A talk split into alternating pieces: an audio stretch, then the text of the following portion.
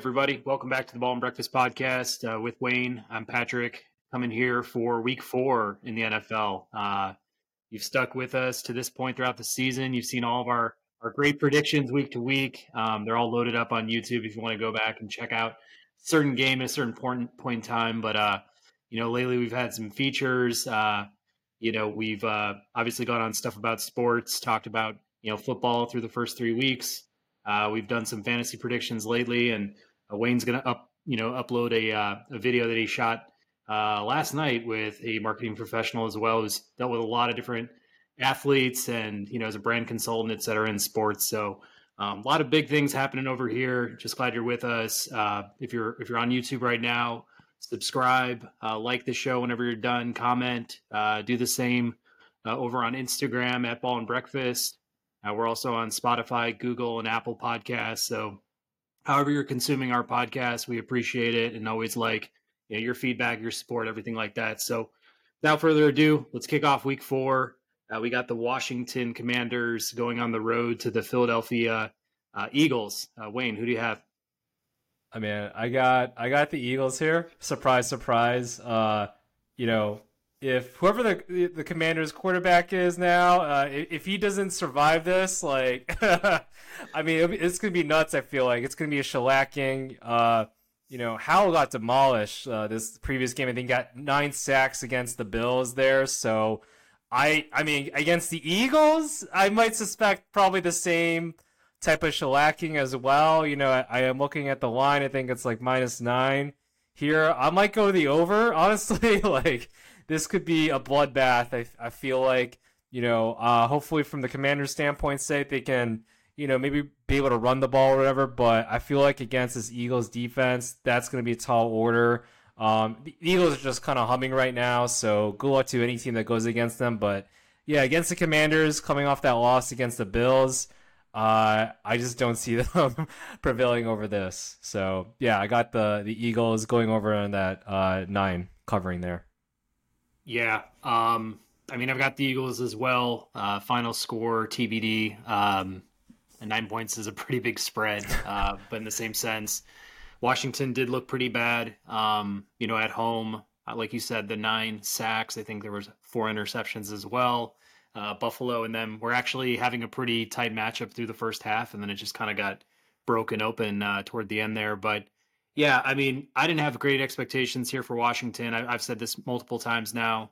Um, this is what it looks like when you have a first year quarterback stepping in, um, trying to get his you know feet wet. wasn't necessarily a top draft pick, a top you know quarterback that we were looking at coming out of college. Um, same sense, you know, I think folks are enamored with his rushing ability and his maybe his ability to pass. We didn't really see it on display last week against the Bills. Um, granted, the Bills are the you know second best defense in the league at this point, so kind of makes sense. But you know, on the, on the flip side of things, you know, Philly going into Tampa, a two and zero oh Tampa team, I think folks were starting to call Baker Mayfield, uh, you know, a top ten quarterback in some outlets. Uh, you know, I think he really did start to show, uh, you know, why he's been on, you know, the four teams the last three years or whatnot. So, um, yeah, I, am not a Baker Mayfield guy. Uh, 80 yards passing, I believe. Uh, something along that uh, you know those lines. I think he had one touchdown. It was looking pretty pretty sad. I think uh, you know in general, Philly was able to kind of clamp down and um, you know take ownership of the game on the road. Uh, big win, you know, big win for them. They go to three and zero. Oh. I think Jalen Hurts, um, in general, managed the offense well enough. I mean, I don't think he had like an amazing Jalen Hurts game, but when D'Andre Swift is running for 130 yards, you got AJ Brown out there uh, DeVonta Smith kind of as a decoy or you know weapon in some games. It's like you know on offense they they're starting to you know really utilize a lot of different weapons. Swift is really starting to look comfortable as a starting running back for them, and you know with Gainwell too, it's like hard to know who's going to be the lead guy. But but Swift is starting to break away from the pack there a little bit. Um, defensively, like week to week, I, I feel really good about Philly. I mean they're very very strong up front. Um, if they have any liabilities, it's in the secondary. But even there, I think they're pretty short up. So I think Philly's just yeah one one step you know in front of the other. I think they're going to be you know definitely at the top of the NFC, and it's going to be another exciting year for them. So um, you know at least for this game, I see a lot of see a lot of similar pressure that Buffalo is placing on Howell, you know, coming from Philly here. I don't think Washington puts a ton of points up on the board. Um, man, now that I think about it, I think they've got that nine point spread, and uh, I'll go with you there. Yeah. Yeah, no, for sure. And man, yes, Swift, how about him? He's definitely stood out there, got more comfortable in the system as the season's just kind uh, kind of gone on more of. Um, and yeah, you know, I definitely kind of fell in that Baker Mayfield uh, mayhem there, but you know, uh, I think that's what the whole idea is that you know I, I think the Bucs as well as the Commanders, right? They they got off both to nice starts because they went against weak teams, right? They went against weak teams. Now they've you know hit uh, some really competitive teams like the Eagles, right? And it's like okay, uh, this is like where you need to be. You're right here. You're the Eagles and all are right here. So, uh, but you know, hey, maybe as the season goes on, they they do shore some things up, but yeah, there's there's still some progress I think to be made for the Bucs over there. But yeah, this game, I don't know. It, it's gonna be a bloodbath if Sam Howell does survive. That's that's where I said at the beginning, like whoever the quarterback will be, because I don't know if Sam Howell will be alive by the end of the game. You know, so uh, yeah, it, it it'll be see. There ought to be more of an over under on the amount of sacks. I'll, maybe that's actually a better bet uh, to see uh, what happens there. So, but yeah, Eagles I think win this on a landslide.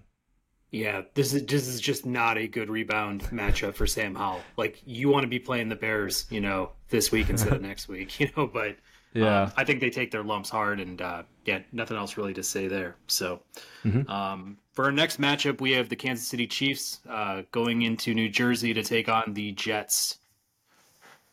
Yeah, no, this is this is gonna be definitely a fun one there. Um, but yeah, I, I have to go, have to go with the Chiefs here. Uh, they're a nine point favorite on the road.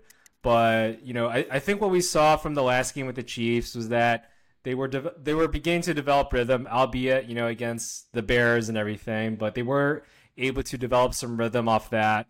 And now going against the, the Jets, a lot more competitive team, at least on the defensive side of the ball. Uh, you know, with Sauce Gardner, you know, Williams and everything, like they they still have a lot of the core pieces on the defensive side. So, but I think that this was kind of like a nice practice game against the Bears, right? To go against the Jets, because I don't think the Chiefs and that defense they've taken a, a, a step uh, up compared to where they were last season. Uh, and now, yeah, now going against you know the, the Zach Wilson led Jets over there. Uh, I feel like they're going to take care of business, maybe create a turnover too against the Jets offense there, and then yeah, on the offensive side of the ball, like I mentioned before, yeah, taking a step forward, uh, building off of their uh, victory and their performance last last game against the Bears. So you know, maybe Kelsey. I don't know. We'll see if uh, a certain someone is able to go over there. I don't know. I, I haven't checked out her tour schedule or anything like that, but uh, it'll be interesting. I think what happens. Uh, but you know, I don't know if I would go uh, at nine. The Chiefs. You know, I feel like I, I might go under that. Chiefs tend to have that tendency, right? You know, on the road, especially against a, team like the Jets, uh, who you know they'll, they'll, have their stops. I think there. Uh, hopefully, the game, at least from the Jets' perspective, doesn't get too out of hand in terms of the turnovers. But you know, I think that the Jets uh, are the Jets. I think that they will. Uh, they'll they'll make it competitive. Uh, but yeah, uh, nine point favorite. I, I'm going to go at the under there. Yeah, I'm with you. I had the exact same thought going into this one. I feel like the Jets have honestly clamped down on a lot of teams except for the Cowboys, um, at least defensively. So, you know, with KC playing, let's say, not their best offensive football outside of the Bears game, um, I could definitely see this one being tight uh, on the road. Um, you know, Zach Wilson, he, he's nearing kind of the end of his uh, his leash here. I mean, Joe Namath putting him on blast. I think at very at the very least, the effort is going to be um, at 100 from Robert Sala, from Zach Wilson. I mean, I feel like they're going to be as locked in as they possibly can be. Uh, whether or not that's going to be uh, a difference maker here, like I don't, I don't really necessarily think so. But yeah, we're just getting to that point where I think uh, you know the fan base is getting frustrated. I think that defense is starting to get frustrated in terms of you know playing out of their minds and just kind of you know watching the quarterback, watching the offense uh, continue to give it up or you know punt it away. So um, yeah, I, I, see this one being relatively low scoring. Um, you know, maybe somewhere between 17 to 20 points for KC. I would say 10 to 13 points maybe for the Jets. So uh, we'll just have to see. But yeah, KC for me. Yeah, hundred um, percent. Yeah, I yeah, I definitely think that. And they have the Chiefs with regards to like the over unders. They they tend to just have these big, you know, because who knows like if Patrick Mahomes uh can like you know they always have these big spreads, and that's always a tough spot I think for you know any type of Mahomes type of led team there. But yeah, I guess a, a, a tough team like the Jets with that defense, yeah, I, I think they'll keep him in the game here. For sure. Um, next one, we have the Atlanta Falcons going on the road against the Jacksonville Jaguars. Yeah, no, this this is definitely going to be a fun one here. It's like, you know, uh, the Jaguars. You know, they they kind of had a disappointing loss there. Again, it was like a twenty point loss right against the Houston Texans. Uh, but the Falcons too, like you know, not the best offensive showing, not the best offensive showing. So, kind of two uh, negatives that that are coming in here. But you know, it's going to be in London. Uh, I know the Jags don't don't have the best record in London. I think they're one and four, if my stats are here correct. Um, I think they'll rebound. I think they'll rebound. Hopefully, they can tackle a, a fullback on a kickoff. I don't know if anybody saw that. That was mm. pretty bad. So uh, I think that they'll rebound. You know, this is this is the difference maker. I think having good coaching or you know at least solid coaching, like a Doug Pederson, right, getting to the heads of the players a little bit there off of this disappointing loss to the Houston Texans, who are definitely you know uh, uh, seem, seem to be a pretty legitimate team now. Uh, but yeah, I think they take care of business. I think the defense gets to Ridder some.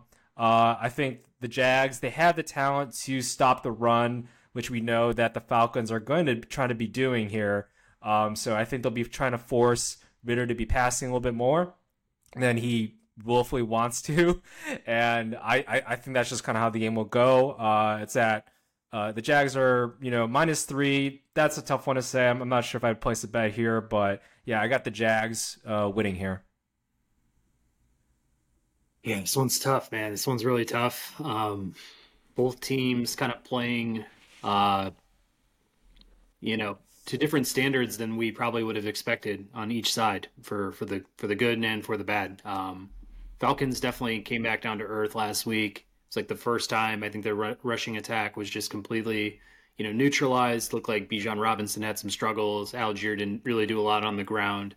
Uh, Desmond Ridder, I mean, if he doesn't have that going for him, I don't think we're going to be seeing a lot of uh, a lot of him uh, kind of having having you know respectable stats at this point. So um, hard to know what to make of the Jaguars at this point. I mean, played the Chiefs really tightly had a pretty big, uh, you know, road win against the Colts to lead it off. I didn't really think that was going to be as close as it was, but you know, still prevailed there. Um, and then they just have this really strange, uh, you know, kind of beatdown against the Texans, who, you know, still haven't established any sort of running game. So it was kind of like, you know, is it is it against the pass or they, do they struggle against the pass? Like if we see them go against the Falcons, who have more of a rush heavy attack, are they going to be prepared more or less for that kind of game on the defensive side of the ball.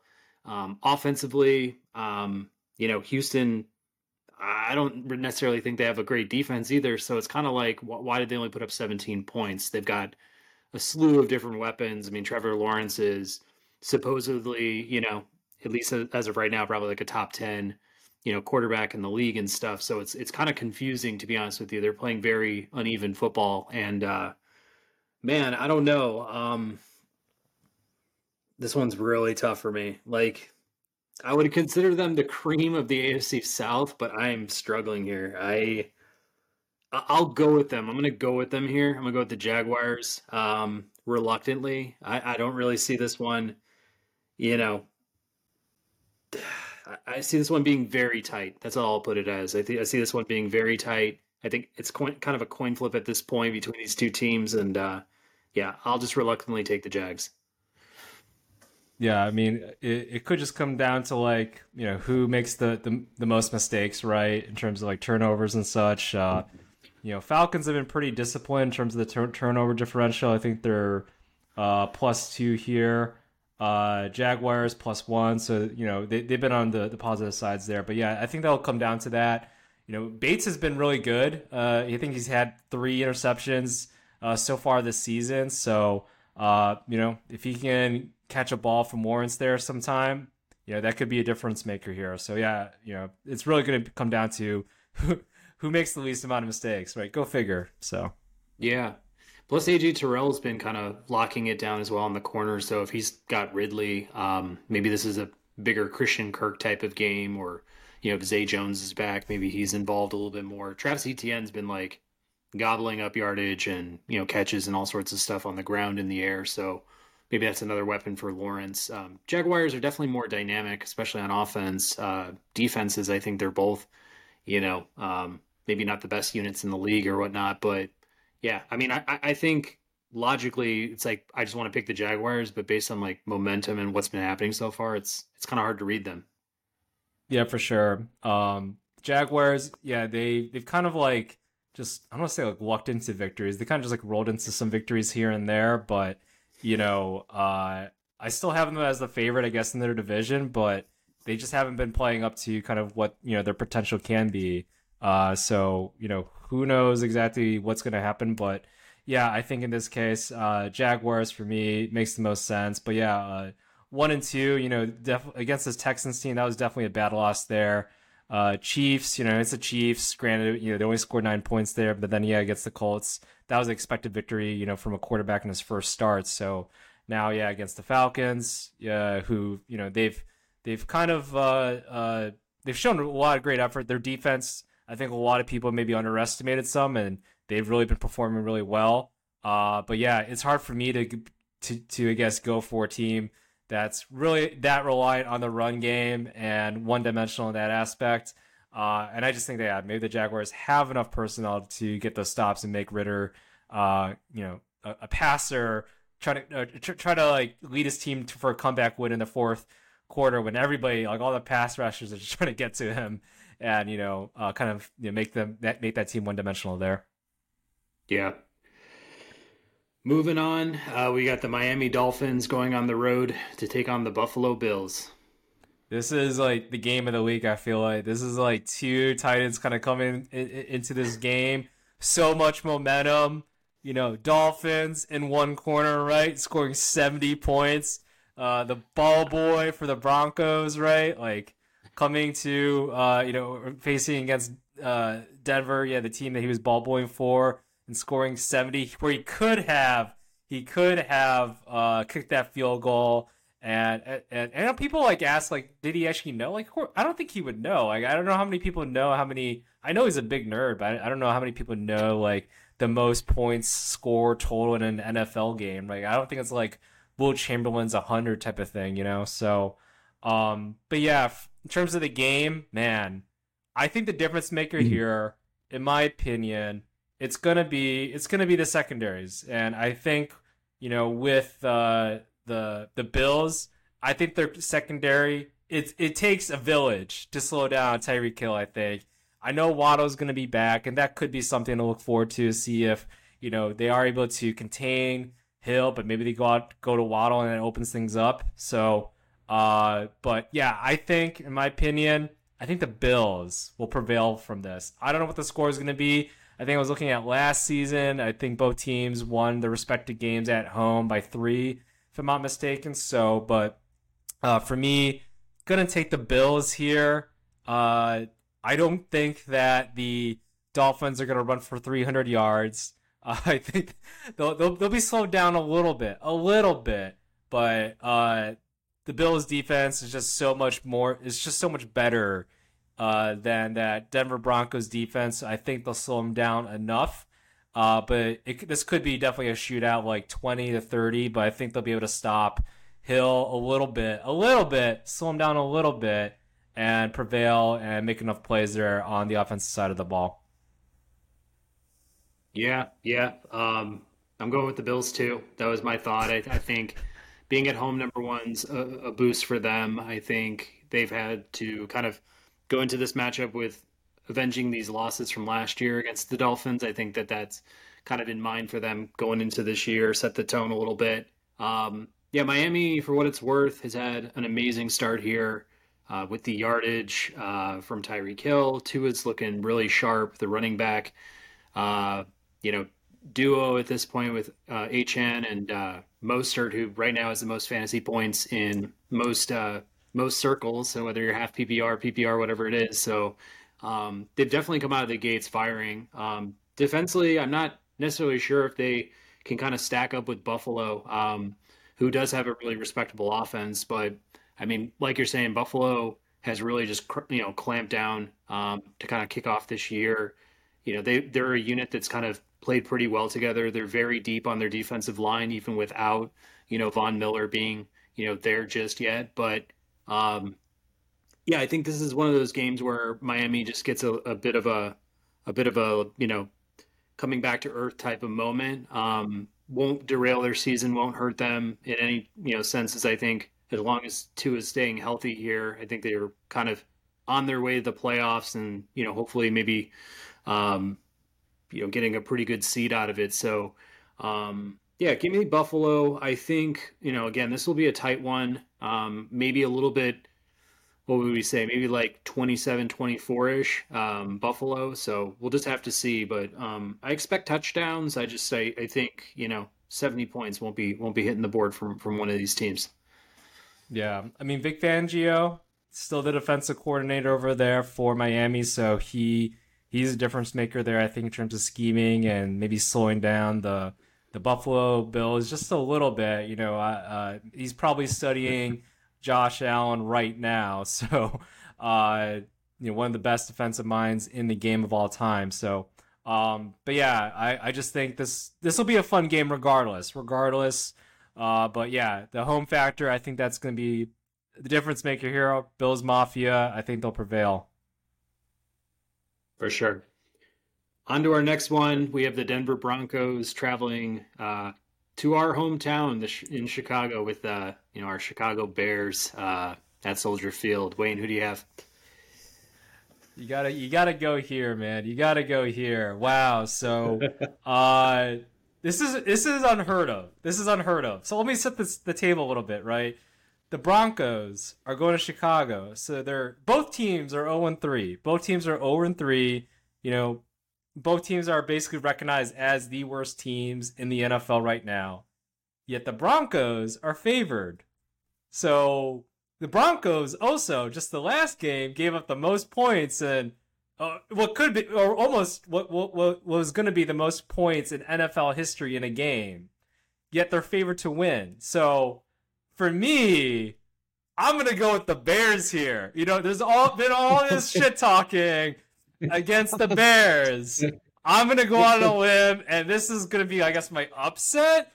But again, both these teams are 0 3. I understand the whole idea that Russell Wilson. I, I, I, also understand. I think I picked the Bears like two or three times already, and they've already lost on all those games. So I get all that. I don't have the best track record here. But hear me out. Hear me out. They gave up what, like 300 yards rushing this previous game, albeit against you know the boy genius logic over there who was like the the run coordinator over there for the the 49ers and you know they just ran over the place, right? But, you know, with this Bears team, I think they'll be I think they see something with Sean Johnson. I think they're all to be like, "You know what? Fuck it. We got nothing to lose. Let's see what we got with this Roschon Johnson who we drafted this you know this year. She has shown a lot of promise. Uh, this can be the best friend to Justin Fields as well, who's gotten a lot of shit himself, all warranted. But I feel like with Roschon Johnson and also with Justin Fields, again, this team last year, maybe Getsy is like, oh, maybe we should run the ball a little bit. Maybe we should roll out Justin Fields. Maybe we should have design runs and go against this team that just gave up 300 plus yards rushing. Oh, what did we do last year? What did the Chicago Bears do last year? Oh, we the NFL in rushing. So maybe we can take what we did a little bit of last year and apply it to maybe you know this current role. So that's what I'm thinking will happen. Will it actually come to fruition? Probably not, just because the the Bears coaching has been fucking stupid. So, but I'm gonna go hold on some a little bit of hope with whatever Bears hope that I do have for this season, and pick, gonna, I'm gonna go on the limb, pick the Bears here. Uh, again, they're uh, favored to lose by three points here, so I'm gonna go against that here. Man, um, yeah, I'm gonna go with the Broncos. Uh, I just feel. I mean, Bears don't even have a defensive coordinator. I mean, I think Eberflus is like picking up the picking up the sheets this weekend. Gonna be calling the defensive plays and stuff. And I mean, I just feel like for what it's worth, like Russell Wilson is a professional quarterback. I mean, he's still, you know, despite the embarrassing, you know, loss to the Dolphins, he still put up 300 yards.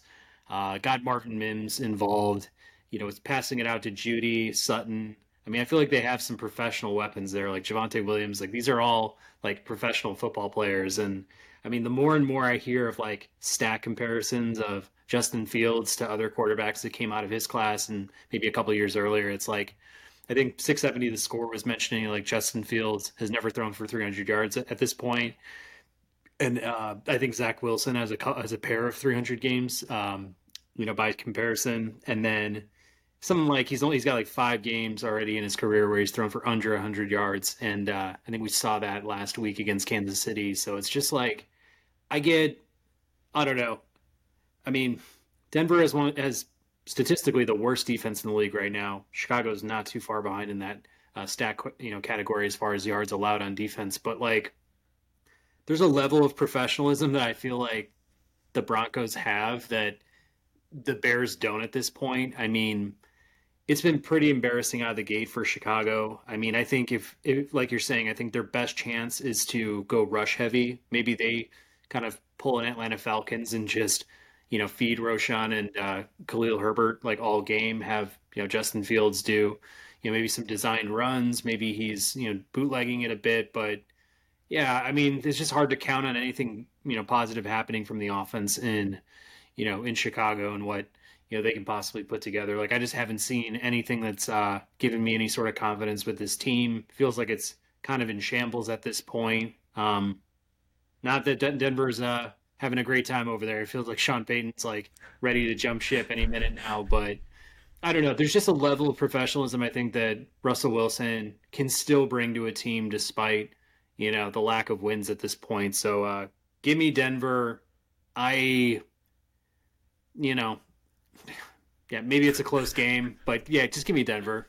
yeah, this is definitely one of those like there's one shit show over here. There's another shit show here. Which one's like the least shit show we at least at this point? So, but yeah, no, it's it's definitely uh I guess my upset, but yeah, it's it's one of those. Uh, maybe maybe this could work out. So, got it. Um, we have the Baltimore Ravens going to Cleveland to take on the Browns. Yeah, this is gonna be this is good. This is my type of game. I feel like just gonna be a bloodbath. Both sides of the ball, or both both teams, really, I should say. Uh, this Browns team, this Browns team, they've been really impressive at home.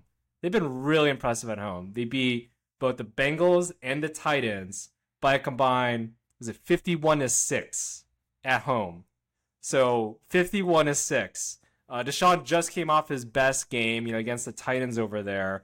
Uh, and I mean, and the Titans have a pretty damn good defense, I would say. Like they usually are pretty good defense, a really well coached team. But Sean had a really good game there, so a lot of momentum, I think, going into, into this game against a divisional rival, right?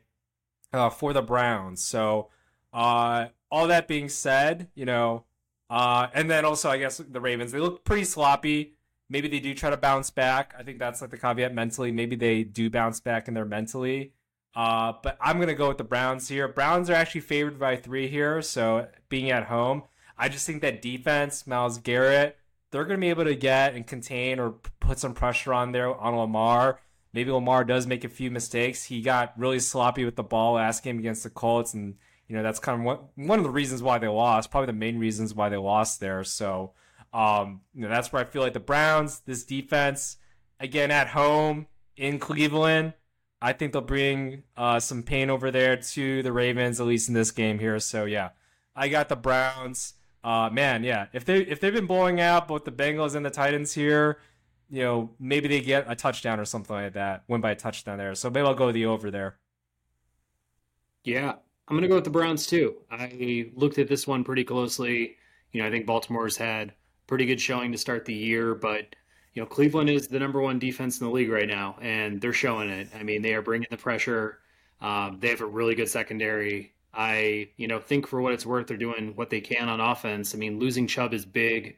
Jerome Ford didn't have, you know, the best uh, debut as a starter. I would say maybe they, you know, bring in a little bit more Kareem Hunt this week. Maybe it's more of a committee, or you know, who knows? Maybe Jerome Ford figures something out and has a much better week. Um, you know, that said, they still have some pretty good weapons on the outside. Amari Cooper, Elijah Moore. Looks like you know they're they're definitely being involved in the offense. And, and Watson, for what it's worth, has had you know some pretty good games so far, um, despite you know late fumble against Pittsburgh. So you know at home um, with a Ravens team that you know, scuffled a bit against Indianapolis. It was like Indianapolis was definitely giving them fits. Um, this is just not a good place to be for them in a get right game, a get right week, you know. So um, I think they, I think they fall here, and uh, Cleveland just, you know, continues to stack up some wins early on.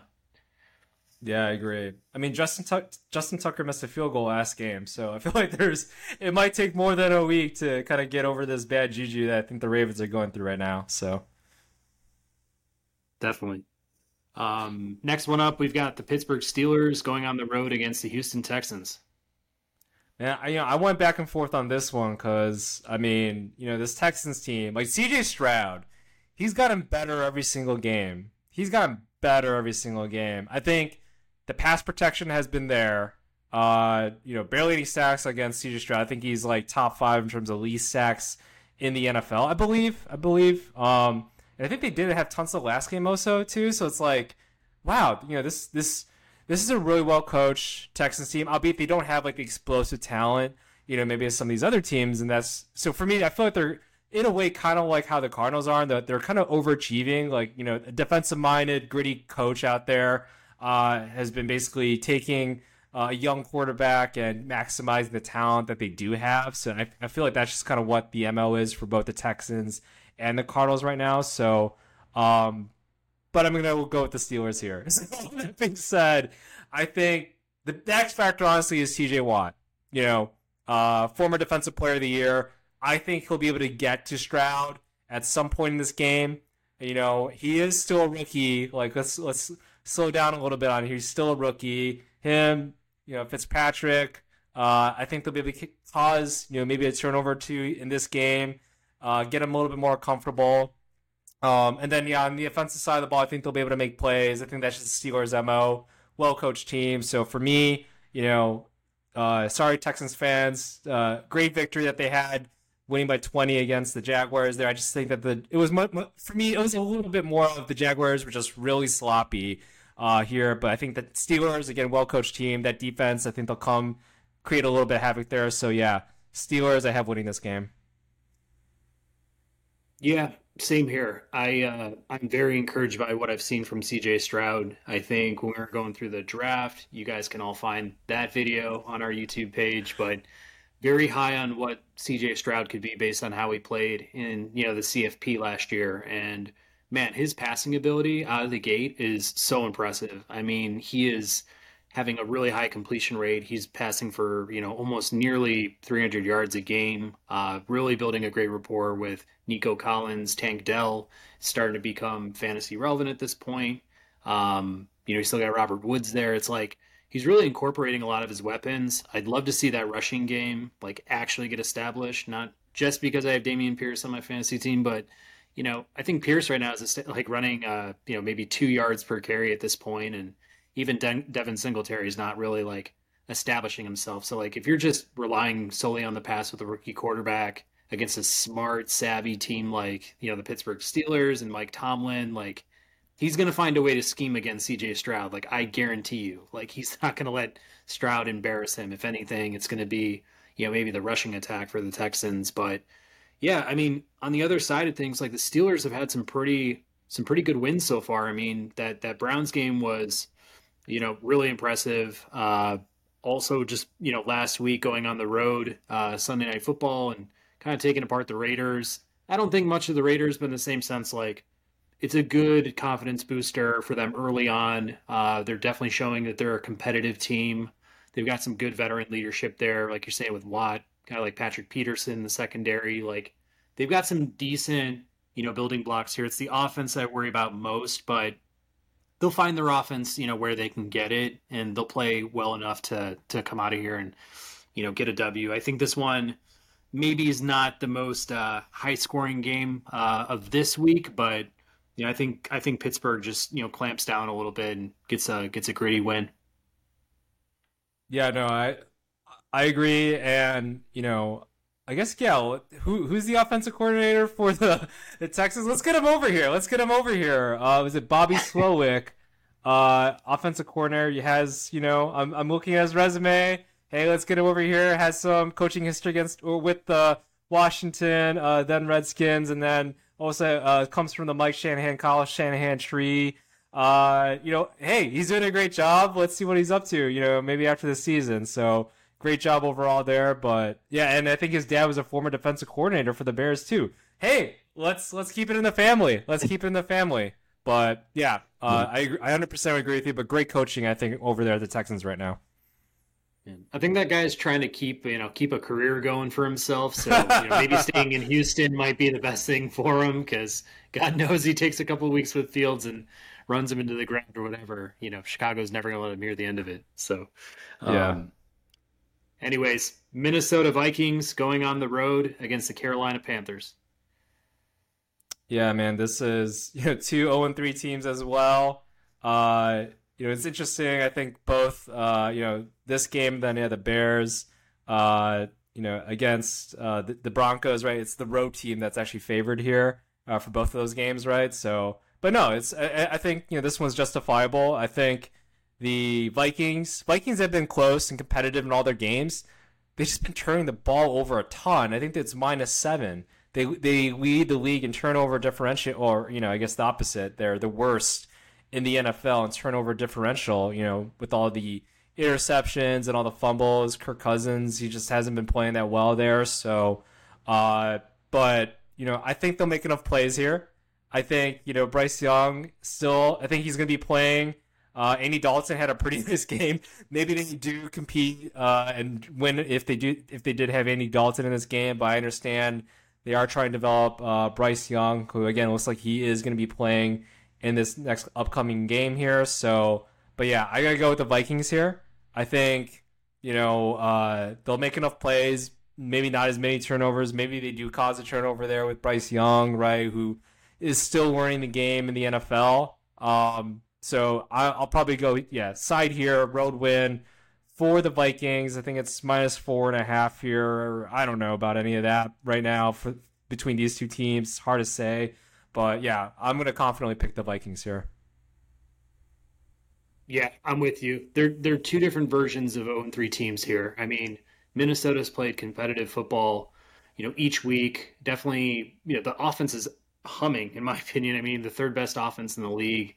Uh, funny enough, like watching that uh, last two minutes of the Chargers Vikings game back last week, like the Chargers going for it on fourth down. I mean, on you know on their own like 30 or whatever like the stupidest play call that i've seen so far and that's just like classic uh, brandon staley there but then also super confusing is when the vikings actually got the ball back uh, with less than 30 seconds to go they were probably inside the 10 um, and just let the clock drain they were letting that clock drain drain drain and it was like they had a couple time. they could have called timeout to just you know cool everything down still have like you know 30 seconds to make some plays inside the 10 and I think it was like that rush hurry up kind of, you know, threw Cousins off a little bit, or just maybe like added a little panic to to a situation that really didn't need to be that. And he threw that pick to Kenneth Murray in the end zone, and I was just like, I was watching that, I'm like, that was idiotic too. I'm like, these are some two really stupid teams right here, like in terms of clock management, game management stuff. So like. I don't know. They came up, you know, short against the Eagles. That was a competitive one. They dropped one to Tampa. Again, very close game. They're in these games they obviously don't have much defense to show, you know, for any of this, but like they're a good enough team to be pounding the Carolina Panthers this week, and I think they'll definitely, you know, whatever the spread is, they'll they'll blow past that, and uh, you know, Carolina. They're looking far worse than I thought they'd be. Uh, you know, coming into this year, I thought maybe they'd be, you know, the second best team in the NFC South. I think they're clearly the worst team here. Um, I don't know what to expect from Bryce Young coming off of injury, just kind of getting reinserted and you know see what he can kind of try to establish for himself. But like Miles Sanders, non-factor. You know, Thielen's been respectable. Chark, okay. I just I just don't see this team, you know, really playing a lot of competitive football this year, and they may come to some sort of point where they're organizationally like, well, you know they're giving us uh, their draft rights, I guess, uh, for some of their picks. But yeah, I don't know. Like this is just they seem like an under. They just don't have much roster, um, you know, around Bryce Young, uh, especially on offense, and then you know defensively. I think they've had a couple of decent performances, but yeah, against Minnesota, I don't I don't see mm-hmm. them having much of a shot here. Yeah, no, and it's interesting, right? Uh, the differences between I guess Bryce Young and CJ Stroud with both teams and how they're developing, right? Uh, I think I remember. I remember. Uh, there. I just watched today actually. Uh, it was a former, I think, it was director of player personnel for the Bears, and this was like during. Like, he was the director of player personnel like during uh with Ryan Pace, and you know when they drafted Trubisky, and he went on about like the whole process and everything. Definitely worth a watch there. But his whole thing was, uh, you can be the most talented quarterback, whatever, right? But the key difference maker if for a quarterback is if you have confidence. And I think right now, uh, with CJ Stroud, they're developing him perfectly. They're they have the line. They have the line, which I think you need more, maybe even more so than the wide receivers, right? You know, there's been been this like whole thing. You know, I guess we look at even Justin Fields with DJ Moore, but you know, uh, how much draft capital and then free agency dollars have gone to the Bears offensive line to help you know, uh, solidify Justin Fields there. You know, a few draft picks here and there, but they haven't brought in like you know Larry Tunsil like they have over there with the Texans. Uh, I just think that's just a lot more necessary is that confidence building for quarterback. And you know, you also look at Jordan Love; he's playing a lot of confidence over there with uh, the Green Bay Packers, and you know that I, that's how the Packers do, right? Is they have a first round quarterback or second round quarterback like sit there for a couple years, learn from some exp- experienced Hall of Fame veteran, right? And then re- repeat, recycle, right? So I don't know. I feel like there's just uh, some warnings there. Uh, I like what I'm seeing from CJ Stroud, and yeah, definitely not liking what I'm seeing from Bryce Young. That Carolina Panthers situation that he's in does not look good. Yeah, again, without having that first round pick. So, you know, we'll see what happens there. But yeah, it just seems like CJ Stroud is set up for so much more success. They know what they're doing more with him, and then yeah, with the Bryce Young and over there, I don't know. It's it'll be sad to see because you know he's a shorty, and I, I gotta love the shorties a little bit. Yeah, I, I don't know. I mean, from what all that I read, I thought Carolina was coming into this year with a better offensive line too, with uh, Ekwonu at one of the tackles, Moton at the other. I felt like they were pretty high on those two guys as like pillars of the offensive line. I thought, you know, Miles Sanders would be able to establish a pretty good, you know, rushing game for himself, but so far he's been uh, pretty disappointing. So without that, um, you know, you've got a young Bryce Young, a smaller Bryce Young who's got to like drop back and, you know, dish it out to guys like Thielen and Chark who, you know, again, they're, they're nice complementary receivers at this point, but I don't think they're going to be able to pick up enough load to really bring them over the top. And, uh, and then Bryce Young's not been healthy. I mean, you got the QB one, Andy Dalton, just going out there and being a gunslinger. Um, you know, I think the way he's playing, he should probably be starting again. But in the same sense, like they're not going anywhere, so there's no point in doing that. Like maybe maybe they should trade Andy Dalton to uh, to the Jets for you know some sort of ransom at this point. Uh, maybe get some draft capital back. But uh, but yeah, man. Um, I don't know. I mean, Carolina, I think they're just going to take a lot of uh, lumps this year, and uh, yeah, this one's not going to go well for them. Yeah, I mean, yeah, they they definitely need that explosive wideout. I think you know, uh, you know, C.J. Stroud, he's kind of had that with uh, you know Tank Dell over there, and uh, and that wide receiver course. So I feel like yeah, they just need some some player like that to that just can get open, is quick on their feet, and can you know break break one here and there. But yeah, with Thielen and like Chark, like those are much more like possession kind of wide receivers. So I think they just need to balance that wide receiver room a little bit more for him. So, but yeah, you know, Mingo hasn't really been healthy from what I recall. So, you know, uh, yeah, they, they just need a little bit more reinforcements there. But I think that's what maybe next year. But yeah, like you said, not having that first round draft pick with Marvin Harrison, you know, maybe Junior being on the board there, like that, that that's a crusher for them for sure. Yeah, yeah, we'll see. Uh, hopefully, the Bears clean up uh, with the Panthers picks and our very own. So we'll have to, we'll yep. have to wait and uh, see how it all plays out. But um, next mm-hmm. one, we've got the Rams going on the road to take on the Colts. Yeah, this this one's this one again. I went back and forth on this one. But I'm gonna go with uh, the Colts on here. You know, the Colts defense. I think that's one thing I want to call it. The Colts defense has played pretty damn impressive overall. Um, you know, uh, I you know with Shaq Leonard and everything. I think like they've they've held they've they've been able to compete against all uh really all the teams.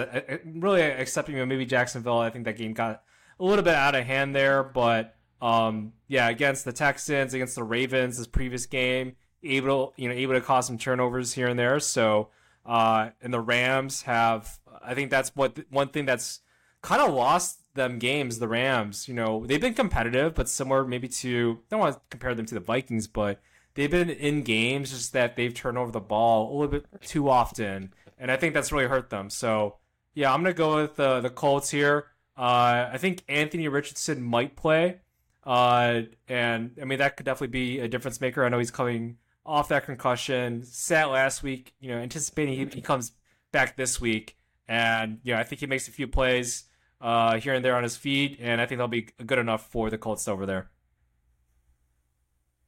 Yeah, um, I'm going with the Rams here. Like I hear what you're saying with the Colts. Um, DeForest Buckner's been a force on that front, uh, part of the line for the Colts, and like you're saying with Leonard too. I feel like they're playing very uh, competitive football right now um, under Shane Steichen. So I mean that's all been kind of fun to watch just to see.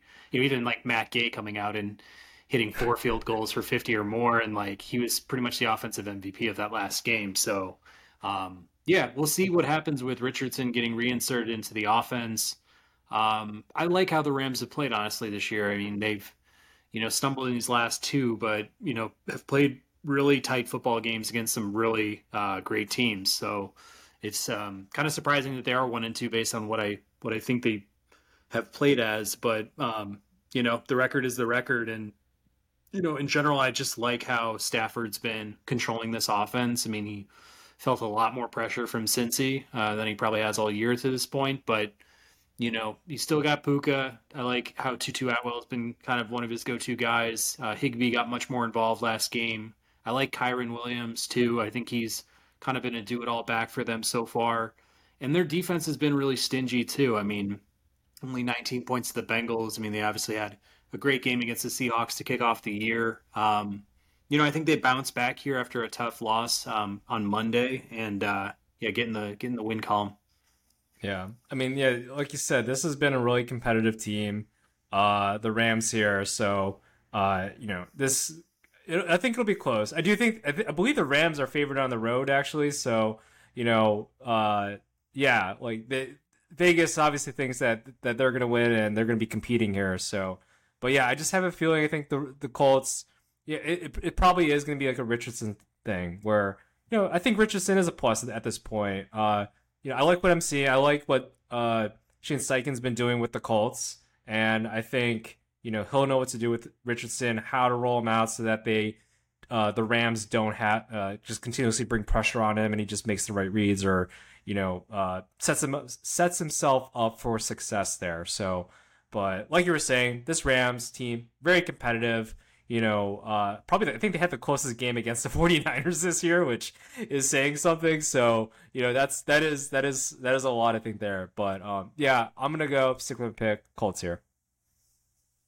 Sounds good. Um, our next one we have the Tampa Bay Bucs going on the road to take on the New Orleans Saints. Yeah, and I went back on forth on this one. Uh, it looks like the the Saints are the favorites here at three and a half, but um, you know, the the Bucs got demolished by the Eagles. You know, that's the Eagles. That's that's like the the best team, eh, the best roster in the NFL. There, um, secondary got banged up a little bit. You know, we'll you know, I guess that's one thing to keep an eye on. Uh, Jamel Dean and uh, Carlton Davis. I think both of them are listed as questionable. Uh, but and I think both of them left the game, maybe just out of you know uh, embarrassment, maybe to the Eagles in a way. But uh, you know, I, I I like the Saints. I like the Saints here. Uh, you know, three and a half. I don't know if I would take that or you know either way, but uh, you know, they got a nice wide receiver group, and yeah, if if one of those cornerbacks is missing for the Bucs, I think the uh, this reinforced uh, uh, Saints team. You know, I know that they're probably they're not going to be having uh, Derek Carr there. Going to be relying on Jameis Winston. but you know they're gonna get uh, Kamara back, and I think that'll be the kind of the difference maker for them. So uh, being able to make some plays, catching on the backfield, Jameis Winston, like I think that's a godsend for him. He, he doesn't have to you know force uh, balls down the field like he did at Tampa, and you know get 30 interceptions there. You know can give it to Kamara, kind of you know do a little. Uh, some angle routes here and there and be able to get some yardage. So I think that'll be great for him and um, you know, be also be able to run the ball a little bit too against uh, the the that Bucs team over there a little bit too. So uh, yeah, I'm gonna go with them. And then also on the defensive side of the ball, Marshon Lattimore, Alontae Taylor, both. Uh, I think I read this correctly. I think they're both one and two for pass deflections uh, in the NFL, that, that in that Saints defense. So I think you know they'll be able to hold on their own against uh, Mike Evans and Chris Godwin over there. So yeah, I'm going to go with uh, the Saints here. Yeah, I mean these are two very comparable teams. I mean, especially with Derek Carr out. I mean to have Winston Mayfield, uh, some pretty good weapons for both teams on offense, and pretty strong, you know, defenses as well. Um, you know, aging rosters uh, for both clubs too. So it's like. I don't know. I see a lot of uh, comps here uh, in both squads, especially with Carr out. Um, they are at home. Uh, Winston looked good enough against the Packers. I mean, kind of sad that they fell short there once Carr went out, but in the same sense, like he didn't throw a pick. Uh, he was fairly consistent with his passing uh, in the you know the half that he played. Um, and I think for this one, like you're saying, with Kamara back, you know, Kendre Miller's been reliable. Um, you know, I'm trying to think. Tony Jones has had a pretty good start out of the backfield too. I think they go run heavy here, maybe involve some Taysom, you know, Taysom Hill, um, go for some shorter passes, just some quick reads. Uh, you know, just keep it simple. You know, keep it simple for the Saints. You know, I think this one will definitely be a lower scoring game. I think it's you know probably going to be you know under that three and a half spread. So if I was grabbing the Saints, I'd probably have them beating the Bucs by you know a field goal or less. So um, I'm not super confident in this one, um, just given the injury uh, concerns for for the Saints, but but I think I think Winston and and the Saints can pull this one out at home for sure. Yeah, I, I do wonder about like Jameis Winston. It's like this is his revenge game, right? Like he's going against the team that drafted him, so maybe there's a little bit of that in him, and that can go either way, right? Maybe forces a ball here and there, maybe tries to play hero ball, maybe he gets old Jameis Winston to come back, you know, with the crab legs and everything, and just like forces a ball in there. uh, and then you know, uh, yeah, and then you know, one of the Bucs players uh, picks it off there. So, but you know, if he plays within the game, within the system, yeah, I think they'll be able to prevail. And yeah, two former, you know, Heisman uh, winners, uh, for number one overall picks, right now on different teams with loaded rosters, albeit you know both those teams are pretty decent rosters overall. But yeah, I just think that at home, Saints they will prevail on this one. Got it. Next one up, we got the Cincinnati Bengals going into Nashville to take on the Titans. Wayne, who do you have? Yeah, I mean, I think it's going to be a low scoring game. I think that goes without being said right now. You know, this Bengals team, it, they've they're slow out of the gate. You know, there's been all this talk, I think, with yeah, Burrow. Is he kind of like playing like on like one hip or one leg or whatever? But you know, uh, I, I am still to go with the Bengals here. Uh, I, I just think that they know how to at least be in the game and then, at least right now, kind of just will themselves out. I think they developed some. Uh, they actually looked at Ja'Marr Chase a little bit more, and you know he got a bunch of receptions his previous game, and I, I you know it's like, oh hey, let's pass to him a little bit more often. Higgins, uh, he's had a couple drops and everything, so I don't know you know what's going on necessarily there, but yeah, maybe they just rely on Ja'Marr Chase a little bit more, play him out of the slot. So I, I liked what I saw from there. Uh, and then yeah, hopefully they can take that warning into this game. So yeah, I'm gonna go Bengals over here. Uh, you know, for the win. I think they prevail. It probably be a tight one. Um, but yeah, Bengals over here. I just don't. I don't know. It's hard for me to like honestly take this Titans team seriously. I just believe that there's gonna be a count towards Ryan Tannehill just being removed sometime, and I, I don't know when that's gonna be, but it just seems like things are going that direction right now, and which is kind of a shame for uh, DeAndre Hopkins, such a talented wide receiver. You know, I'll be at age 30 now, but yeah, I just feel like that's kind of a ticking time bomb there for a change in quarterback, and yeah, uh, feel pretty good I think about the Bengals here overall. Yeah, I mean, the Titans got absolutely embarrassed last week against the Browns. I mean, didn't even look like a real football team. I think Henry had 20 some yards rushing. Hopkins had, you know, respectable line for, let's say, an aging wide receiver at this point. Um, Tannehill looked terrible. Um, he pretty much has been so far this season. He did last season too, but um, I think yeah, they're they're probably just taking their time here until they, you know, kick it to one of their two backups. I'd imagine it'd go to uh, you know, their Kentucky rookie. But um, yeah, in the same sense, we're just kind of we're kind of waiting and seeing what's going to happen there. Um, that's why I think the Bengals have a much better week this week. I mean, granted, Burrow doesn't go down with an injury or something like that. I mean, they should be beating this team by double digits, and I think this is maybe is the week where they step up and do that. So. Um, whatever the spread is for the game, I would I would tend to take the over um, for the Bengals. I think last week, especially with the amount of pressure they placed on Stafford, like that was the first game that you know, Stafford wasn't looking sharp, that Nacua wasn't a main threat. I think that, you know, since he's really starting to step it up on the defensive side of the ball. So if that can carry over to a more healthy offense and a regular Cincinnati Bengals offense that we're used to over these last couple of years, I think this might be that um that kickoff game where they really start to turn it up into high gear. Yeah. Yeah, in terms of a spread, it's uh, Bengals by two and a half. So, and to your point, like mm you know, if everything goes there, like, yeah, two and a half, let's take that. Let's go over for sure. So, man, okay, I don't bet. I don't actually make sports bets on any sort of. Like, you're out there right now. Put your money down. I mean, I'm putting money down on the Bengals. I mean, I, will give you fifty dollars and just place a bet for me if you can on your on your portal. But man, that sounds like free money, dude. Go go get that money. I'll send you my DraftKings uh, promo code there. Yeah. nice, man. Nice. Um, yeah. Next one up, we got the Las Vegas Raiders going on the road to take on the uh, LA Chargers. Yeah, you know, hey, divisional game here.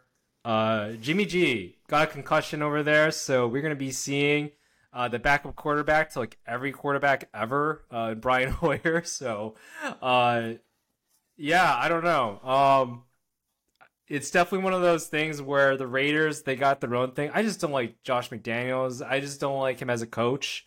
uh, I don't think though that the Raiders are are you know like they have some talent. That's the thing. Like I really like Davante Adams. I really like you know Jacobs and and, every, and what kind of what their their roster overall. But I just don't like their makeup, and I kind of feel the same way with the Chargers.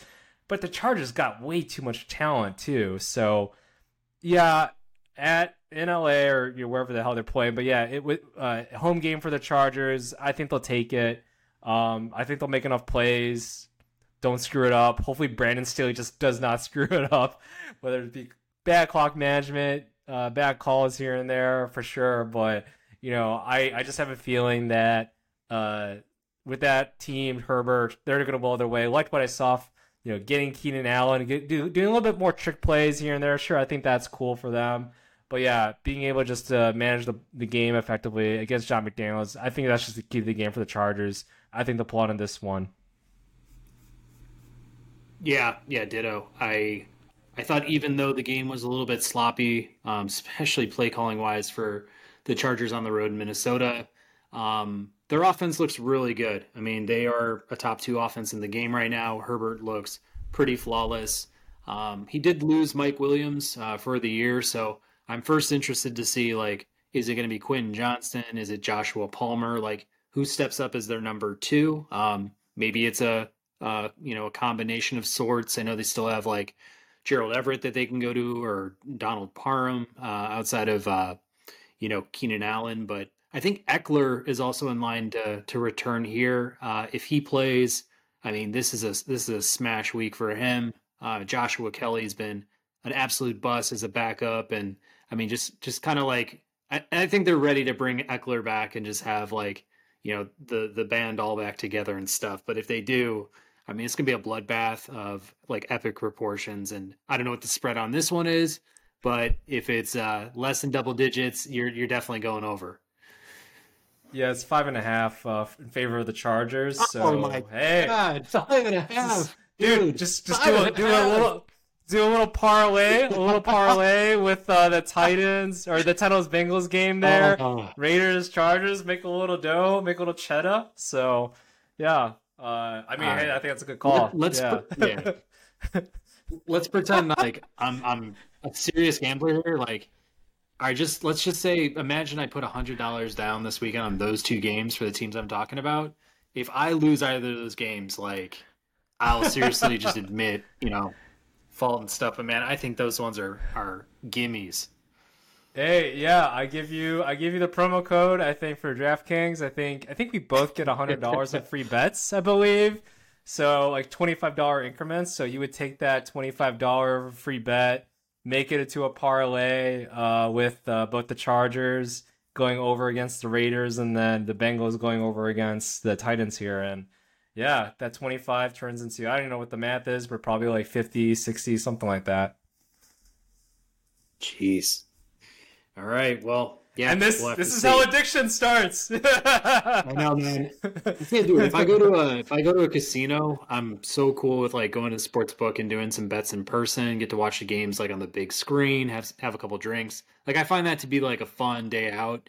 I think yeah. you know, knowing my tendencies to look up like sports statistics and you know, play fantasy, the immaculate grid, like I, would be ruined, dude, if I did uh, sports gambling. So I'm trying to stay as far away from it as possible on my phone. But uh, but anyways, yeah. um, we got the New England Patriots going on the road to take on the Dallas Cowboys. Yeah, this will be a good one. Uh, Dallas favored by six and a half here. Um, it'll be competitive, I think. You know, Dallas. Well, maybe I take that back a little bit. We'll see. Uh, Dallas, you know, they had a very disappointing loss right against the Cardinals. Cardinals team, like I mentioned before, really competitive. But you know, did I imagine them taking down the Dallas Cowboys, who you know a lot of people were you know kind of had them ranked as like top one or two teams out there? So no, um, now they're going against the Patriots, who the Patriots, they've been competitive in every single game that they've played, you know, with Bill Belichick there, like really methodical, really well coached team. So, um, yeah, I, I, I'm, I'm still gonna pick Dallas. I, I'm wondering if this is gonna be like a vengeance game. Like they're gonna be like, you know what, we did not show our best effort out there uh, against the Cardinals. We made, you know, played, uh, made way too many mistakes. You know, I don't know if they're still trying to figure out life after uh, Diggs basically being out for the year now or what, but they, they just did not look good overall. Not the best effort, but I think this is kind of a bounce back game for them.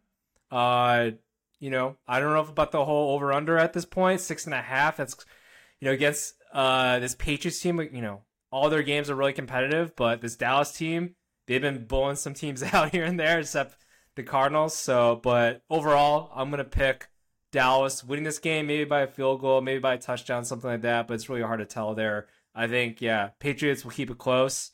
Or, I don't know, maybe the Cowboys blow it up. What do you think, Pat?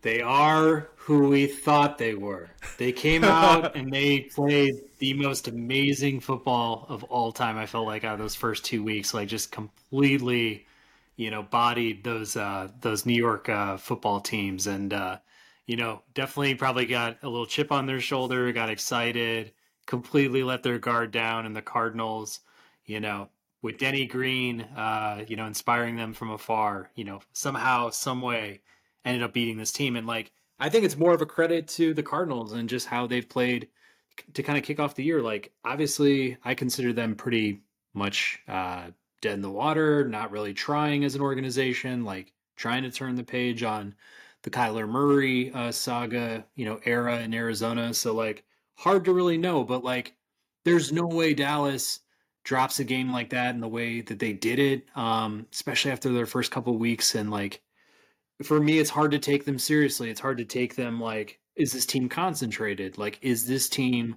you know, in the zone, ready to, you know, become elite? If, if we're talking about the elite teams in the NFL, you know, Dallas that that's a bunny. That's that's like you gotta you gotta pound a team like that and just uh you know keep it going and like yeah maybe you drop a tough loss like against New England you know this week but you know at this point I think like they're the same old Dallas Cowboys team until they show me otherwise over like a consistent amount of games and uh you know, maybe what we were talking about on stuff about sports is true. Like they could go 17 and 0, you know, 16 and 1 at this point, and like they may still just be the Cowboys at the end of the day. So, um, that all said, I mean, it's a revenge game for Ezekiel Elliott. I mean, he was basically, you know, let out the door, um, you know, in Dallas, and rightfully so. Um, but what I liked a lot last week was Belichick just decided, like, I'm going to play smash mouth football. I'm going to go back to, you know, taking on a team with a really good defense that's, you know, struggling a bit on offense. I'm just going to run that ball, you know, right down their throats. And, uh,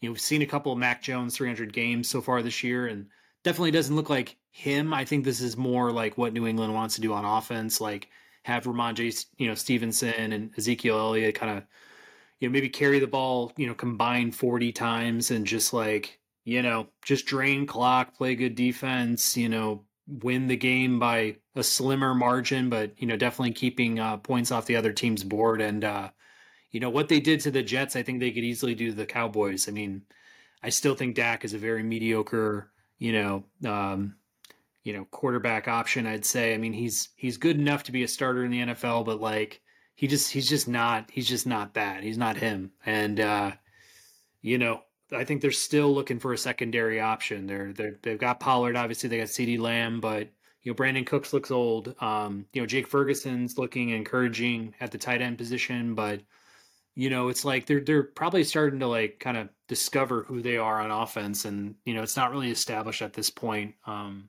I just feel like I love how New England plays. They play so tough. They're going to bring the pressure. Um, the offenses look pretty respectable so far to start the year uh, in the pass game and the run game. So I think by a very slim margin, whatever the spread is, it's going to be a tight one, like you were saying, maybe a field goal. But uh, I'll go with the Pats. Yeah, hey, that that that'll be something. You know, two uh, road wins there. You know, if, if they can get you know, you know, last game against the Jets and then you know here against the Cowboys, that'll be pretty impressive. But yeah, it's six and a half there uh, in mm. favor of the Cowboys. So hey, man, triple parlay, let's get it going. Oh man, man. what do I want to do? I want to get in on this right now, man. I need to get in on this. Uh, sorry, Mrs. Miller. Sorry. yeah, wow, wow, dude. unbelievable. Yeah, yeah this could be a good one. All right. Yeah. All right, yeah. yeah. But no, making I mean, hey, there. Hey, that's yeah, three in a row right there if Bill Belichick, if you're calling it, I'm sure like Bill Belichick, he's thinking the same thing too. Like, let's run the ball, let's run through the throats. You know, let's not make Micah Parsons being the supreme pass rusher that he is, right? So yeah, why not? Just go go straight through the throat, uh, through the throats and everything, and they got the personnel to do that. So why not? Um, that that can definitely be lead, leading to uh, a victory there. So yeah man, at the very least, I think they're covering that spread. I mean, six and a half points seems like disrespectful. Uh, so, man, yeah, if I was out there, I'd be placing some bets on on those last three that we just covered. But uh, this next one, we just talked about them. The Arizona Cardinals going on the road into Santa Clara to take on the 49ers. Wayne, who do you have? Man, that this would be something if the Cardinals can beat both the Cowboys and the 49ers in back-to-back weeks. But no, I don't got that. I don't got. It. Sorry, Josh, Josh Dobbs and everything. Like, I know they traded what a fifth rounder for you, but yeah, I gotta go with the 49ers here uh, in terms of the win. Now let's talk about the cover. This is the interesting one. It's and you'll be interested in this too, Pat. It's it's 14. It's 14. The, I know. You know this Cardinals team again, really competitive in every single game. Uh, this 49ers team, too, uh, one of the best rosters in all football. So, you know, you're going to see something kind of uh, turn out here, whatever it may be. But, you know, the 49ers against the Steelers blew them out 37, against the Rams, 23 to 30, and then against the Giants, 12 to 30. So, you know, all those teams, uh, you know, tough tough teams, I think, or that's just been their DNA. Uh, but you know, this Cardinals team, I don't know, it's just like the least, I guess, talented, but it's never stopped them. So I don't know. Maybe you take it under. What do you think, Pat? Yeah, I don't. I mean, to be honest with you, that's a big spread, and especially with how the Cardinals have played. I mean, this could be the fourth straight one. I might, I might actually take I might actually like suggest if folks are betting like to take Arizona because yeah, like like you're saying, I mean, we haven't seen a game yet where Arizona hasn't been in the game, hasn't you know nearly won a won a ball game too. It feels like in every single matchup that they've they've been in so far, and uh, yeah, I mean, I like how the Niners are playing so far, but uh, you know, in the same sense, they may take you know they may take their foot off the gas a little bit. They may you know may not come out show out the way that they have typically done so far. Um, now the Cardinals did just beat the Cowboys, so that might you know, uh, pick up the chins of the 49ers. Like I'm sure the 49ers are going to still, you know, take care of business here. I don't think they're going to let their guard down, you know, like the Cowboys did. Um, but man, yeah, just the way that the Cardinals have played like this, you know, don't doubt us type of attitude. I think it's been they've definitely been playing above their heads. I think that, you know, they're they're rallying around Josh Dobbs, you know, surprisingly. Like Conner's played pretty well out of the gate from what I've seen. The defense has been, you know, pretty stifling uh, across the board. So, yeah, this is a different animal, though. San Fran, top four in offense and defense so far to kick off the year. Um, we can talk about all the guys that we want. The only thing I would say, though, is we have to see what's going to happen with Samuel and Aiyuk Because if both those guys are out, that's a that's a different football team. And if the Cardinals can kind of attack the run, you're putting a lot of pressure on Brock Purdy to what play pitch and catch with George Kittle or something, or you know, hope that McCaffrey isn't, you know, stuffed up at the line or something like that. So that might be interesting. I, I mean, I, I think I think both receivers will end up playing, but just something to keep an eye on for for spread purposes. Yeah, for spread purposes. Uh, yeah, it, it is at Santa Clara.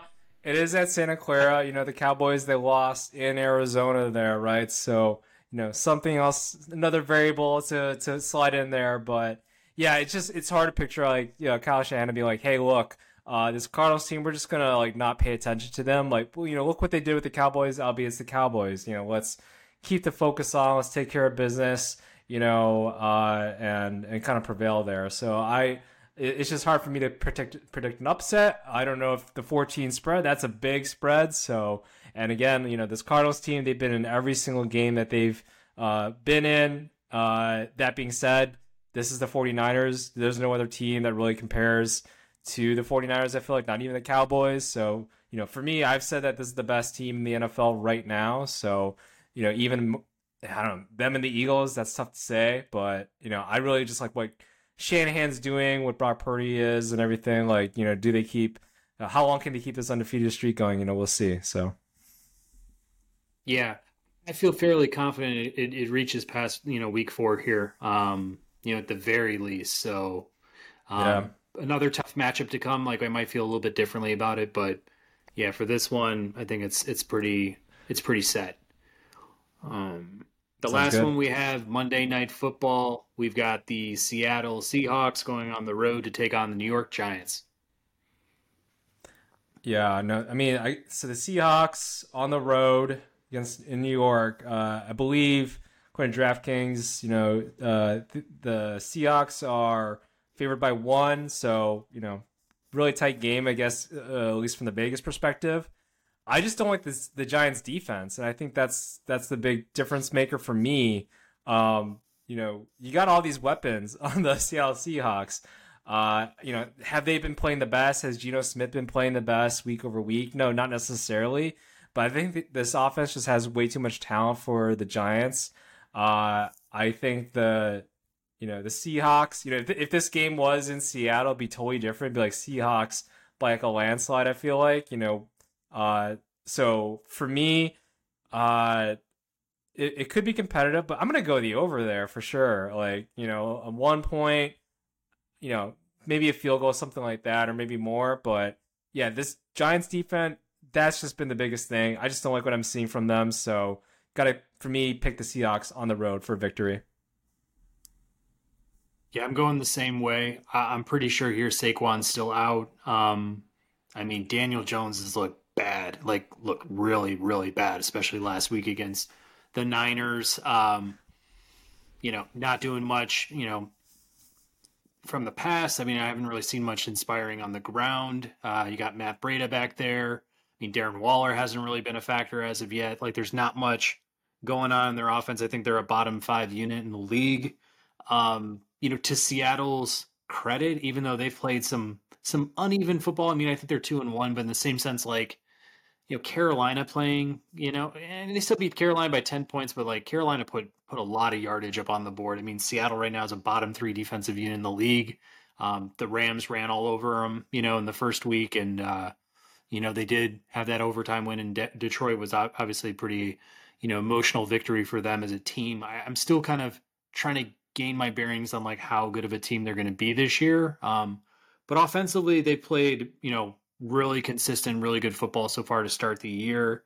Um, I think they go, you know, into New York and just take care of business. I think they um, you know, get the pass established early. I mean, I like their rushing attack with Ken, you know, Walker and uh, Zach Charbonnet as well. So it's like I don't have any qualms really with like their offense, but um, but yeah, but New York has just looked, you know, pretty sloppy. They haven't really established much on offense. I mean, their defense is like you're saying a little bit fledgling. So you know, they were a playoff team last year, and I'm trying to find you know where where that team is because it, it just really hasn't looked that great out of New York to start the year. Yeah, I mean, you know, and and this it's interesting now. I think you know we we got to look at uh is I think Brian Daboll like he's this is definitely where the, that coaching uh kind of comes together. Is like all right, uh, we've had not had the best start so far. Maybe we are able to scrap a victory together. You know, that is something I guess that they can try to do, but yeah, at least from what we're seeing right now, it just has not looked the brightest. I think for uh, the Giants, you know, their one victory against this uh, this this very uh, scrappy Arizona Cardinals team. So uh, that being said, yeah, it's just hard for me to go against the Seahawks.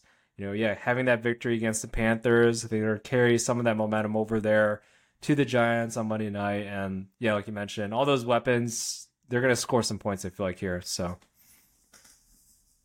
No doubt. Well, uh, with that, that's the week four slate. Um, please leave comments. Tell us, you know, where we're wrong. Uh, throw some bold predictions up on the board in any of the videos that you know Wayne will be kind of dicing up. Um, I guess with that, we can move into some final thoughts. Uh, Wayne, did you want to uh, kick it off for this week? Yeah, sure. Uh, well, first off, great hat, great hat. You know, I just was looking at it. Uh, you know, I thought, hey, did you want to like say something there? But it took me a little bit, and oh, I got it, I got it, I got it eventually. So, um, no, it's it's a it's a great hat. I'm sure you you you, carry that around, uh, you know, to certain parts of the neighborhood, and you get a lot of good looks there. So, love it, man. Um, uh, what was what was my final thought now? Uh, no, so speaking of the sports books and everything, uh, and like going to like a sports book, uh Wrigley, uh, Wrigleyville. Like, I actually wanted to go to Wrigley. Go figure, right? With one of my buddies. Uh, watched the Monday Night Football game at the DraftKings Sportsbook. Got a nice hat, actually. Uh, by the way, we're not sponsored by DraftKings or anything like that. They're way too rich for us. So, um, but yeah, it was nice going over there. They had some nice food. They had a Nashville fried chicken and everything. Don't want to talk about how expensive it was, but yeah, they had um, they had a beautiful screens all around. Uh, so go check it out. You know, I'm, a, I'm a, you know, we've been talking more White Sox fans, even though that's kind of debatable now in a way. But the one time I, I, felt pretty good about going to Wrigley. I actually wanted to go to Wrigley. Was going to the sports books by DraftKings over there uh, at, at, Wrigley. I don't think they take bets at the moment. Actually, I think there's some licensing things, but you know, you, you got the app, so you really don't need that. I think they even have some internal promo codes that you can use. You know, if you want to start an account there. So definitely check it out. Um, Pat, I don't know. Do you have a good sports book experience? I think you talked about, you know, doing some things here and there. Uh, but yeah, uh, really like what I saw from the DraftKings uh, experience over there, Wrigley.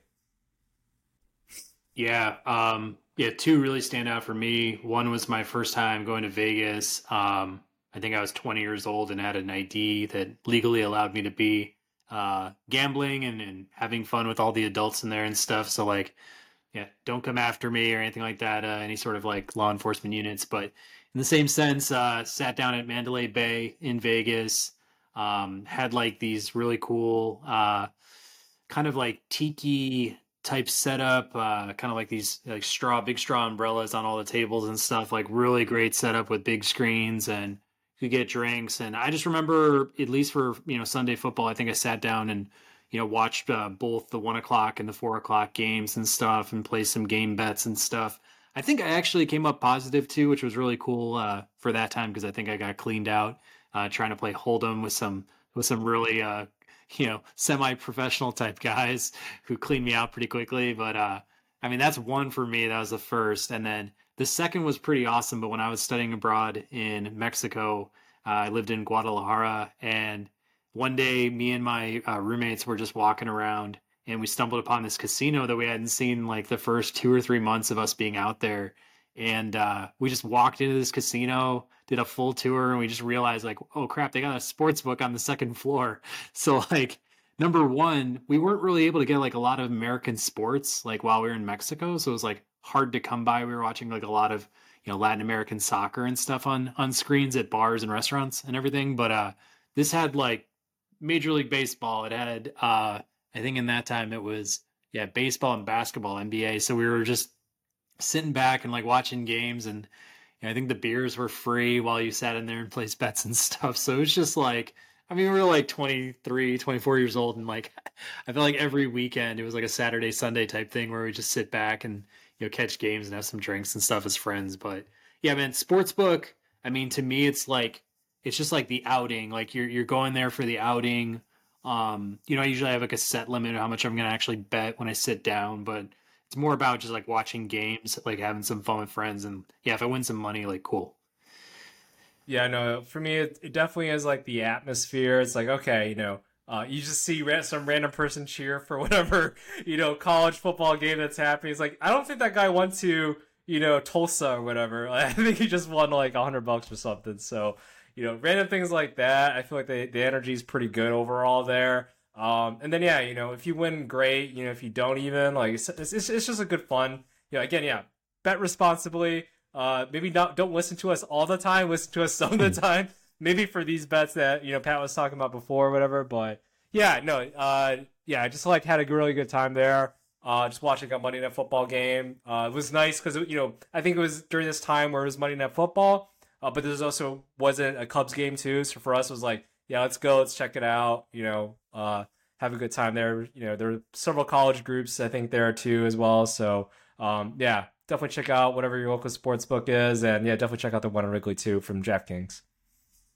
Sounds good. Um, yeah, first off, just to just to make a note on the hat, if you ever if you ever attended the University of South Carolina, you don't own this hat, like shame on you. Like even if you didn't go to South Carolina, you should be owning this hat because it's just the best laugh that I ever have. And every time I wear this, I love people's reactions and everything like that. But man, I even felt like like when picking schools for for uh, my masters, I was kind of like, man, South Carolina is in the mix. Like, go Cox, man, this is awesome. So, uh, love this hat. It doesn't come out like all that often, uh, but when it does, I always feel pretty good. So, yeah, just want to square that one away first. Uh, second, um, gonna give a shout out tonight uh, on the food front or drink front to uh, Spindrift sparkling water. Um, Spindrift is a brand that just uses fruit, no, you know, sort of artificial flavoring or anything in their seltzer water. Um, I'll be honest with you, it's been a great tool for me to, you know, avoid dessert in a lot of ways. I feel like I have one of these after my meal and it's filling you know, tastes good. Um, I don't think about dessert or anything like that. So, yeah, I kind of have a sweet tooth. I think, like, you know, not to say you can build a diet around it or anything like that, but it's refreshing. Um, I just feel like, yeah, it, it's kind of like a great addition to any meal. So that's the first thing I wanted to plug. Um, but now I've started to get into it as well because it's also become a really great substitute for for alcohol as well. Um, so definitely trying to dial back as much as possible. Um, I need as much energy as I can get every single day uh, for work, life, all this other stuff. So like, it's just been like a great alternative for me, like all around, and love the flavors. They've got lemon, lime, grapefruit. Um, I've tried pineapple at this point. Um, our friends at Costco provide it in a three pack for. Uh, I think there's like 24 in the in the pack itself, but you can get like multi flavor packs and stuff um, and it comes at like under a dollar a can. So I think that's pretty pretty respectable these days, given inflation and everything else. So you know, don't go out and spend you know five dollars a can on on you know some alcoholic seltzer beverage. At the very least, get these for eighty cents a can. Buy a handle of vodka, Tito's if you'd like, and use a shot of vodka in your seltzer water. There you go. You've just saved three dollars a can. You're welcome. Um, anyways, beyond this, the other one I tried last weekend, it was really funny. But my friend came over and he doesn't drink whatsoever. Um, brought over a six pack of Sanzo uh, seltzer water, which had a lychee uh, flavor to it. It's like 100% lychee fruit juice in it with the seltzer water. It was delightful. I had one of those on the night that he brought those over, and by weekend's end, they were gone. So, you know, for some for some reason, he left the six pack at my house. I gave him a Spindrift. He was out of his mind excited because he loves Spindrift. So I was like, this is great. But yeah, I'm definitely moving into like the grandparent phase of, you know, my diet at this point. But like, yeah, I'll just I'll just give it a shout out. So I want to kick it back to you, Wayne. Do you like? We talked about seltzer as being an alcoholic beverage, but do you drink seltzer waters or any variant in your life? I mean, I definitely do. Um, and Spindrift, I, I, I was surprised you kind of brought that because I've been drinking that every time. I feel like this is like a big like uh, uh product placement thing we're doing right now. But I love, I love, I love Sweetgreen. I love Sweetgreen, and Spindrift is always there at Sweetgreen, so I always get it. Uh, so yeah, go to Sweetgreen. You know, I'm trying to eat healthy too. Like, you know, I, I was like looking down, like, what is all this? Like, what is all this? I don't get all this. So, uh, yeah, been going to Sweetgreen a lot more. And then whenever I go to Sweetgreen, I usually get a Spindrift of some sort as well. So, um, but yeah, no, I think that's good. Like, I feel like we're at this age where, hey, uh, we want to be healthy. What We also want to have a good time. We want to get some Spindrift. You know, we also don't want to feel like you know heavy hangovers or anything like that. So, you know, maybe we mix in a Spindrift with some other type of you know low low alcohol kind of content or no alcohol. You know, so I, I think that's all in good fun. Have a good time. Enjoy a little bit, little bit of a fizz. Go to a sports book, watch a game, right? You know, maybe get some sweet greens, You know, eat a nice salad. Like it's all good. Be healthy. Live a little bit. Like I don't think they're all mutually mutually exclusive. So, uh, but yeah, all those ones I think you mentioned uh, I definitely drink. I drink a little bit of bubbly too. It's just like whatever discount things at the store. But yeah, I definitely like love my uh, Spindrift over there at Sweetgreen. Awesome. This is awesome. We're making strides in life here as as adults, as just healthy beings in life. So yeah, we are completely selling out here. Spindrift. If you are on social media and need a podcast to really support you and you know lift you up in your brand, you know, come to Ball and Breakfast because we'd love to have you sponsor our show. Um, so I guess with that, um, everybody, you know, grab some Spindrift, uh, go to that sports book near you, uh, kick back and watch Week Four. Some great matchups coming up. Uh, if you're still on YouTube with us, give us a subscribe, like the you know show, obviously, comment on whatever video you're watching, and uh, yeah, if you're in the car listening to us on podcasts, uh, you know, keep it up. We love it, and uh, yeah, we'll we'll catch you next time.